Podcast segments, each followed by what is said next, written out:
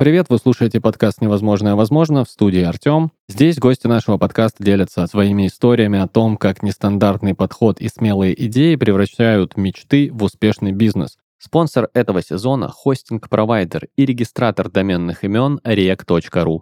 У нас сегодня интересный гость, основатель и технический директор банка Планк Роберт Соберянов. Роберт, привет! Артем, привет. Слушай, я хочу начать с нашего классического первого вопроса. Уже второй сезон задаем его первым. Представь, что мы с тобой оказались в лифте, едем с первого на десятый этаж, и за это время тебе нужно рассказать мне и нашим слушателям о своем проекте. Что бы самое главное ты о нем рассказал?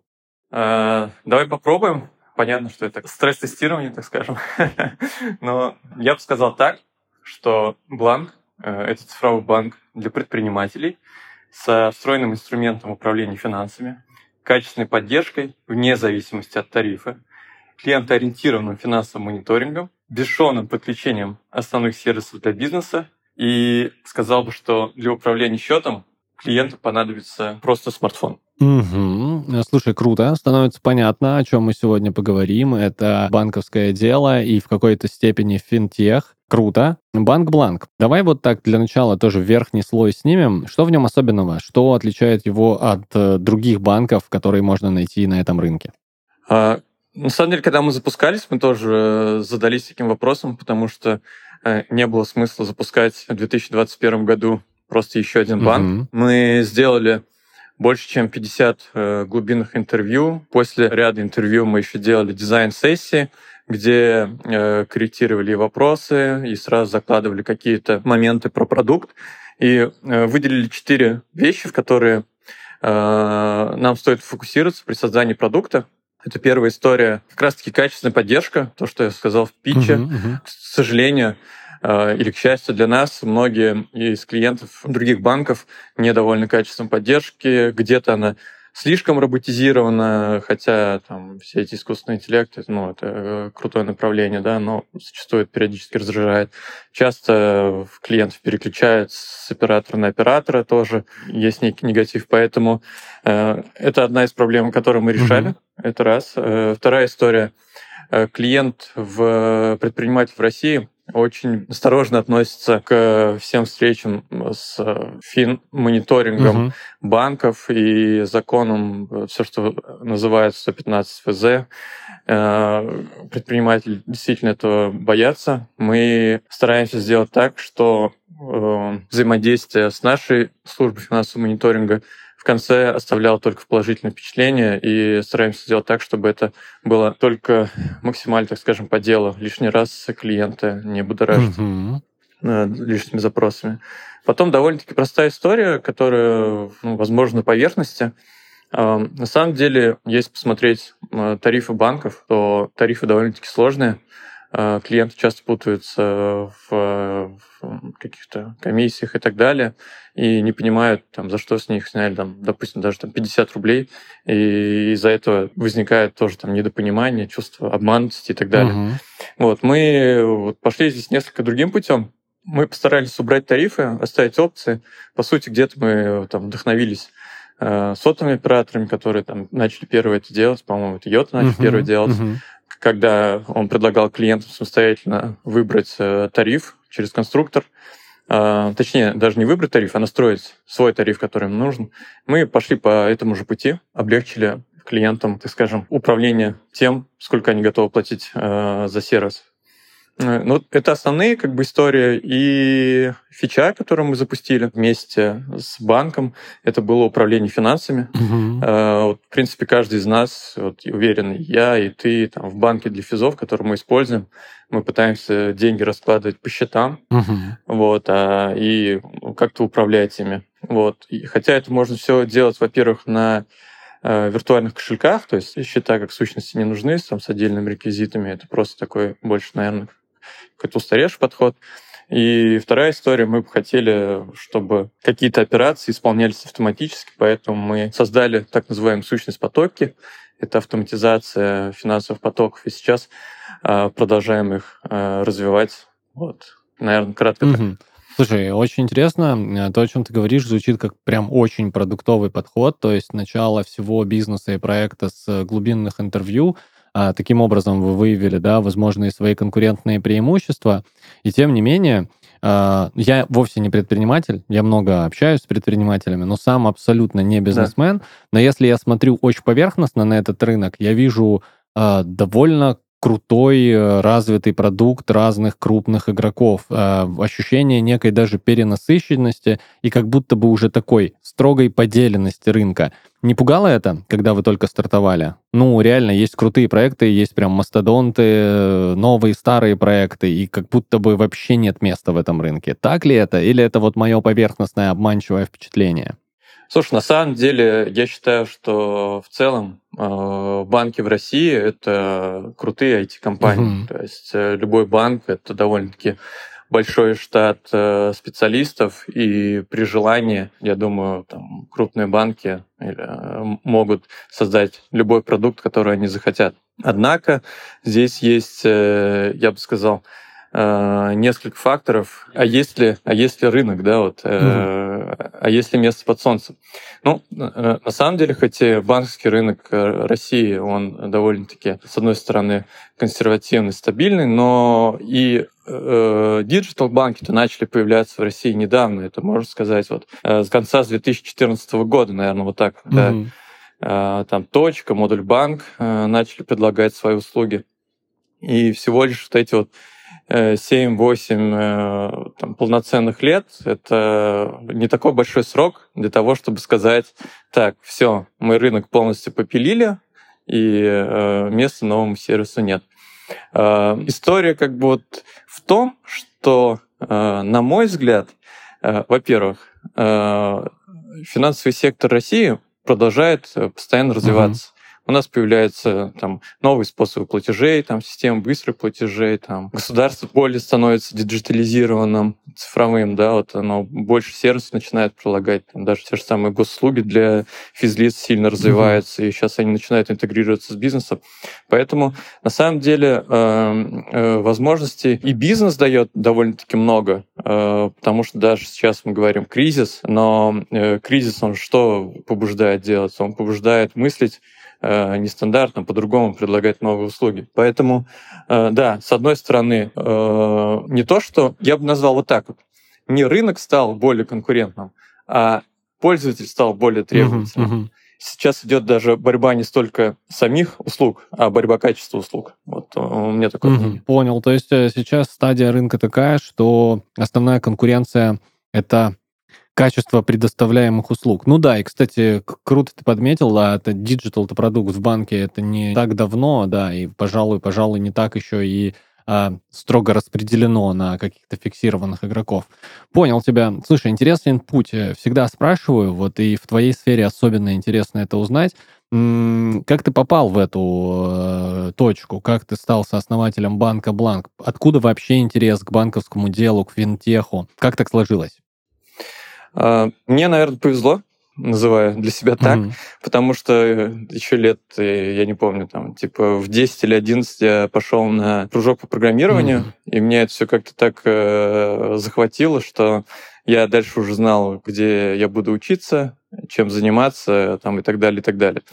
Вот, поэтому, э, да, я по образованию программист. Э, изначально я работал для наших слушателей, да, кто вот больше в технической части, я работал mm-hmm. бэкэнд разработчиком довольно-таки долго, фронтенд разработчиком, потом стал тем лидом и так далее, и так далее. Ну, пошла какая-то карьерная mm-hmm. лестница. Вот, потом был первый проект, которым я был техническим директором. Вот, э, как- как-то, ну, шло так по нарастающей. В финтехе я с 2015 года вот, э, работал над проектом Модуль Банк и э, свою карьеру в Модуль Банке тоже заканчивал на позиции технического директора. Mm-hmm. Это был супер, супер крутой опыт. Потом какое-то время я занимался там собственным стартапом, но все равно где-то в подсознании вертелось, что э, да, я умею делать финтех, э, было бы круто э, запустить э, еще один финтех-проект. Mm-hmm поучаствовать э, с крутой командой. И так вышло, что звезды так сошлись, mm-hmm. что э, был инвестор, которому было э, интересно запустить, э, собственно, э, новый цифровой банк в России. И э, мы как команда собрались и искали инвестора. Вот как-то все mm-hmm. это сложилось. Mm-hmm. Наши мысли и возможности состыковались, mm-hmm. и вот мы запустили mm-hmm. э, проект Бланк. Да. А, да, слушай, кстати, хотел спросить про инвестиции. Э, безусловно, такой стартап — это довольно инвестициемкий такой процесс. Сложно ли было найти инвестора? Ты такую фразу сказал, что нашелся инвестор, как будто это произошло само собой. Как в твоем случае? Ч- ч- куда ходили? Где искали? Как э, презентовали, в чем были основные сложности. У нас часто стартаперы говорят про то, что ну тяжеловато в современном э, э, российском бизнесе найти инвестора по многим-многим причинам, и там каналов стало меньше и так далее. Как это у тебя происходило? В таком сложном продукте, как создание банка, ну, создание банка в России, это, во-первых, ну, наверное, и в других странах, да, это банковская лицензия. Вот недавно была новость о том, что банк «Точка», Э, получил собственную лицензию. Mm-hmm. И э, это явление на рынке России супер редкое. Обычно, э, наоборот, количество банков в России сокращается. Так вот, для того, чтобы запустить, собственно, банк, первое, что вам нужно, это либо договориться с каким-то банком, который предоставит вам лицензию, а вы полностью сосредоточитесь на своем финтех-продукте. Угу. Вот. Либо э, иметь э, такое количество инвестиций, которые позволят купить э, один из банков и на его э, базе развивать собственный продукт. Mm. Вот, э, да, в нашем случае путь был второй. Mm-hmm. Это там, покупка банка, на основе которого мы разрабатывали уже собственный продукт. То есть банк существовал, mm-hmm. там был практически с 20-летней историей. Он был классическим. Нам нужна была лицензия, и на базе этой лицензии мы создавали наш э, продукт банк. Угу.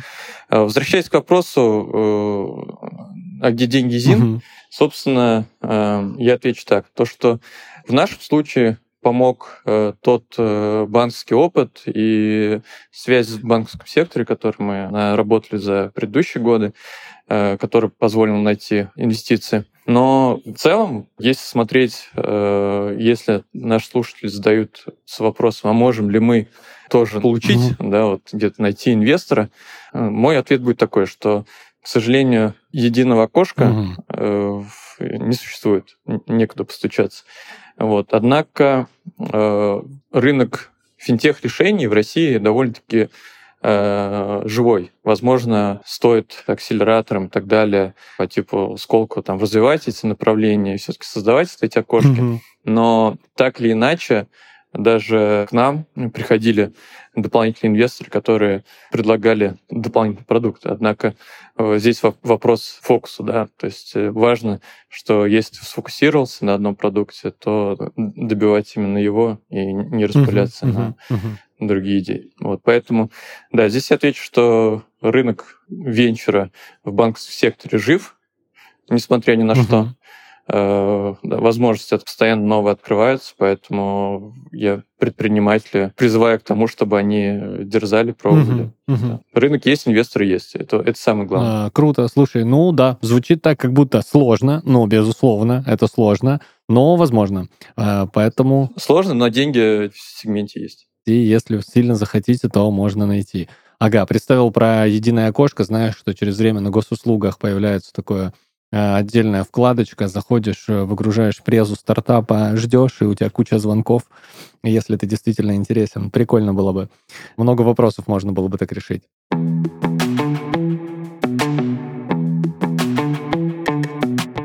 Современный digital сделал многие опции, невозможные для бизнеса раньше, возможными сегодня. Цифровизация, продвинутый маркетинг, коммуникации с аудиторией, рекламные креативы и заработок через собственный сайт – все это делает бизнес более современным и понятным – в новой рубрике я расскажу тебе, как стандартные инструменты могут сделать твое дело нестандартным. История нашего героя показывает, в бизнесе важно следить не только за качеством услуги, но и за безопасностью. В первую очередь это касается данных пользователей. Так же как банки следят за сохранностью финансов своих клиентов, представители онлайн-бизнеса должны позаботиться о данных пользователей на сайте. Поэтому услуга, без которой не обойтись ни одному современному сайту и в особенности интернет-магазину, это SSL-сертификат. Подробнее о нем мы расскажем вместе с компанией rec.ru. SSL-сертификат – это виртуальный документ, который подтверждает безопасность сайта. SSL работает благодаря HTTPS протоколу безопасного соединения. Он отвечает за сохранность и конфиденциальность данных при обмене информацией между браузером и сервером, на котором располагается сайт.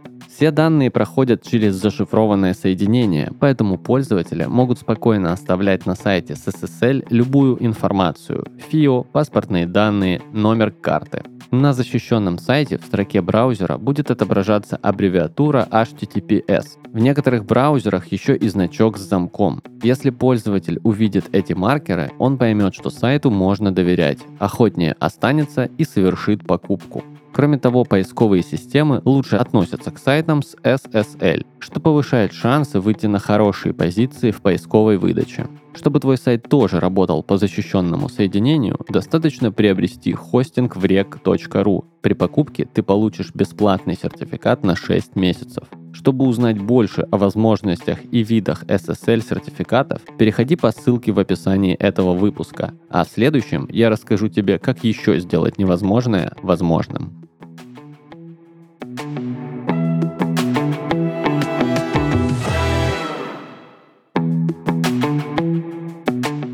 Спонсор сезона rec.ru – российский хостинг-провайдер и регистратор доменных имен. Компания предлагает инструменты для создания и развития сайтов любого уровня сложности. Более 3,5 миллионов клиентов уже выбрали rec.ru для своего бизнеса. Присоединяйся и ты! Слушай, я предвижу ответ на следующий мой вопрос, потому что уже немного про это поговорили, но все-таки э, пофантазируем. Представь, что если бы на данный момент, вот здесь и сейчас, сегодня у тебя бы не было собственного дела, не было бы такого проекта, как Банк Бланк, э, можешь представить, чем бы ты тогда занимался? А, вообще есть э, такая мечта делать роботов. Mm. Вот. Круто. Да. Хотелось бы когда-то к ней приступить. Но это такая больше мечта.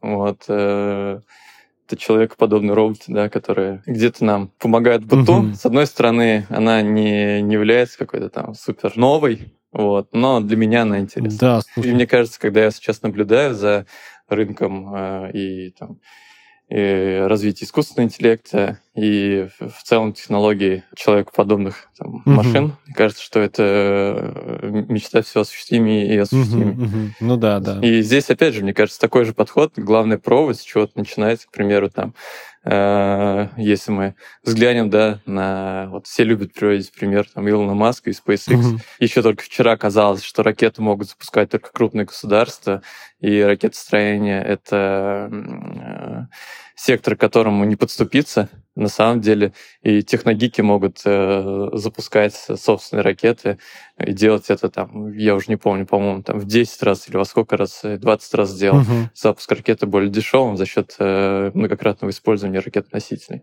Вот. Э, и, кстати, вот э, к предыдущему вопросу да. про, про банки. Вот то же самое, как бы не нужно думать, что э, банки это такой консервативный бизнес, в который войти нельзя. Наоборот, когда ты приходишь с новыми идеями, у тебя нет в голове каких-то преград, каких-то границ, о которых там могут думать консервативные банки, ты можешь где-то сделать подрыв э, системы, что-то взломать, что-то дать э, клиентам новое. Да, слушай, круто, круто, это очень позитивно звучит. А по поводу, да, вот этого облика бизнесменов Илона Маска, блин, а если задуматься, это действительно было а, возможным, то что условно частное лицо запускает ракеты в космос, ну, только в комиксах Марвел э, про Тони Старка. Еще да. каких-то 20 лет назад точно, если бы ты такое рассказал, то никто бы не поверил. А сейчас это норма, мы к этому привыкли, следим, наблюдаем, и это очень интересно. Круто, слушай, согласен. Вот, кстати, про мультяшные образы у меня следующий вопрос. Я с тобой общаюсь, и у меня немного не схлопывается. Для меня, как человека далекого от банковской сферы, а, самый яркий такой образ, который всплывает в голове, когда я говорю про банкира, это Скрудж Макдак, а, который открывает огромную дверь своего сейфа, запрыгивает в кучу золотых монеток и а, и вот он, вот он, банкир, который у меня в голове, его такой стереотипичный образ. А если поговорить про современный мир банков и банкиров, то как ты считаешь, ты ближе, ты точно знаешь, какими качествами должны обладать эти люди, что их выделяет, и особенно успешных людей в этой сфере, какие они на самом деле, если не Скрудж Макдак? О, слушай, э, вопрос интересный. Этот человек, он, мне кажется, такой должен быть э, несколько многогранным. Первое, это, э, мне кажется, одно из самых важных качеств, это умение собрать вокруг себя сильную команду. Mm-hmm. Потому что сам бизнес довольно-таки сложный, и невозможно быть Эм, специалистом во всех областях, ну, так как сама система сильно зарегулирована, ты можешь где-то что-то сделать неправильно и э, подвергнуть риску там, собственной лицензии. Вот, поэтому одна из важных частей этой банковской команды, э, собственно, сама команда, лидер должен уметь такую команду собирать, э, развивать, усиливать, да, знать, как ее усилить э, и так далее. Mm-hmm. Это э, там, первая часть. Вторая часть — это, мне кажется, как раз-таки умение увидеть, ну, возможно, быть некоторым таким провидцем, энтузиастом, да, умение увидеть, а, куда ты направишь свой э, бизнес и в чем будет его сила. Ну, то mm-hmm. есть умение правильно сделать э, стратегию и видение здесь тоже супер важны, потому что, ну, еще раз, это все-таки комплексность э, продукта. Что еще? Ну, собственно, из э, этих двух вещей, на которые ты э, опираешься как э, лидер, подходит третья вещь. Это продукт, который ты будешь давать э, клиентам. Потому что так или иначе никакая там стратегия и команда не принесут тебе денег, если у тебя не будет продукта. И вот здесь вот может быть некогда там аналогия со Скруджем, то, что в любом случае э, это же банкинг, это финтех, Поэтому деньги здесь э, являются топливом для раскрутки самого продукта. Ну, то есть ты больше зарабатываешь, ты больше реинвестируешь, делаешь круче продукт. Поэтому вот этот цикл, он все равно должен соблюдаться. Угу. Он, ну, я бы выделил, в общем, три такие вещи. Это команда, стратегия и продукт, Ком... на которую хороший э, лидер банкинга должен уметь э, влиять, развивать, угу, угу. усиливать. А команда, стратегия и продукт. В общем, современный банкир, он совсем не Скрудж Макдак, но немножечко Скрудж Макдак. И я для себя а, так отметил, а, вы делаете выводы. Очень много информации, она довольно интересная. Есть что интерпретировать. А, у меня буквально парочку последних вопросов осталось. Один из них такой, знаешь, это из разряда вопросов для рок-музыкантов про творческие планы. А, хочу узнать у тебя, что в будущем в финтехе, что в будущем а, ждать от банка Бланк, над чем сейчас работаете? Такие какие-нибудь анонсы того, а, во что ты сейчас погружен и что хотелось бы поскорее донести до пользователей клиентов? Угу. Здесь я выделяю несколько вещей, э, несколько направлений для себя. Может быть, будет звучать немножко технологически, но да, я здесь э, в нашем банке просто отвечаю uh-huh.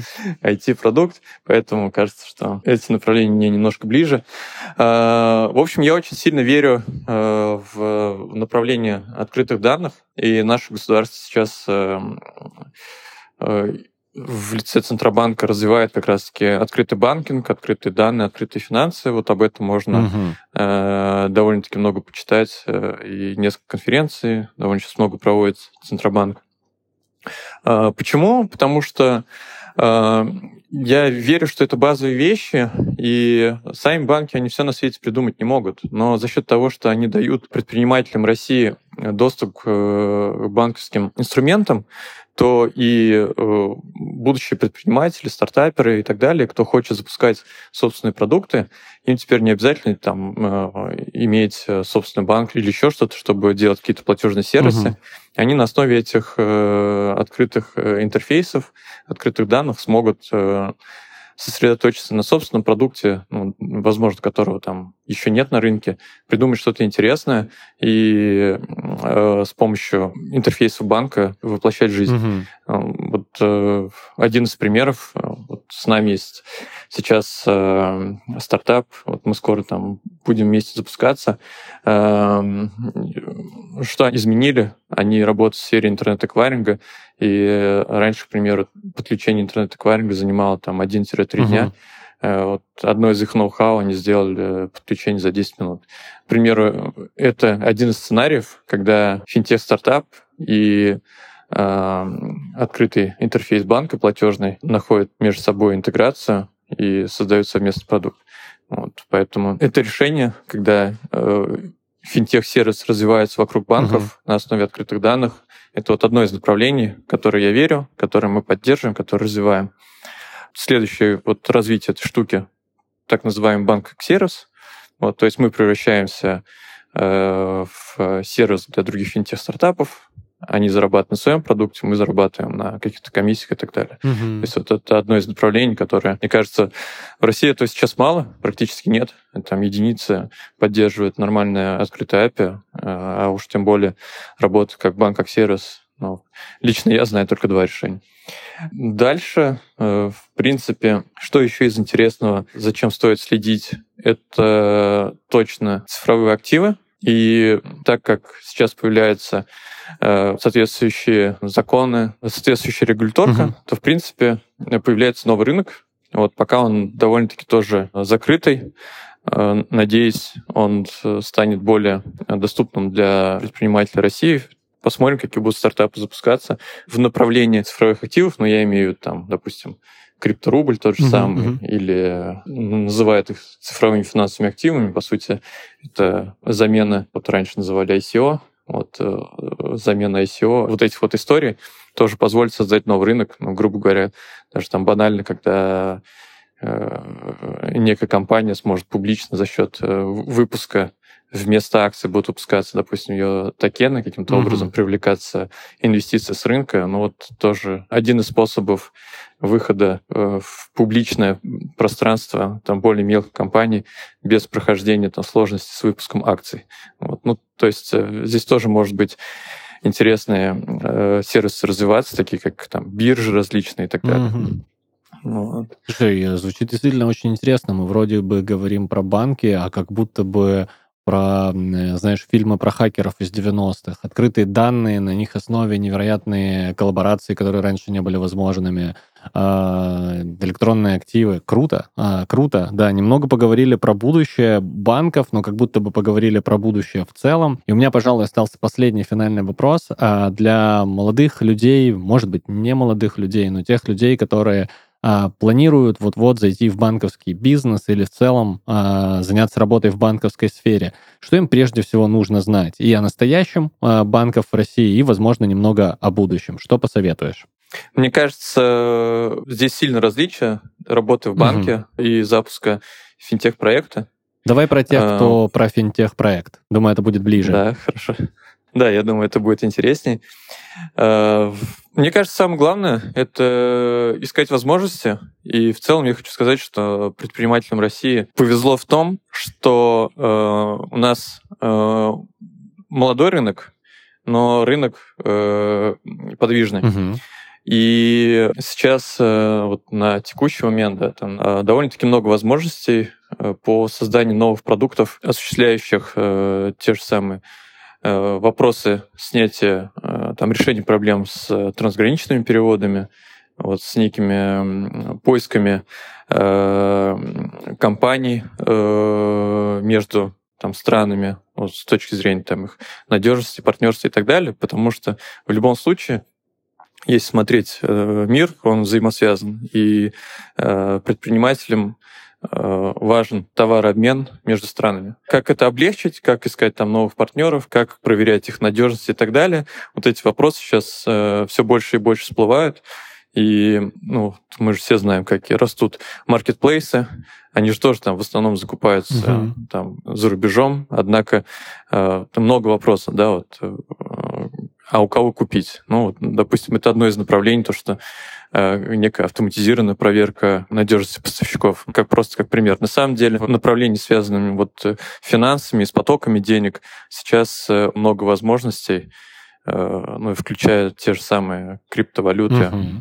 которые, как бы то ни было, как бы ни падали, не росли их курсы, но самое э, там, важное, что этот рынок тоже не умирает, а объемы транзакций, ну, в зависимости, конечно, от разных факторов, э, но они не уменьшаются да, в среднем. Так или иначе, они э, увеличиваются, люди этим пользуются как альтернативными источниками э, проведения платежей. Ну, в общем, в общем, рынок на самом деле интересный, поэтому здесь я призвал тестировать гипотезы, больше вот научиться больше тестировать гипотезы, найти ту гипотезу, которая будет работать, и начать с чего-то малого.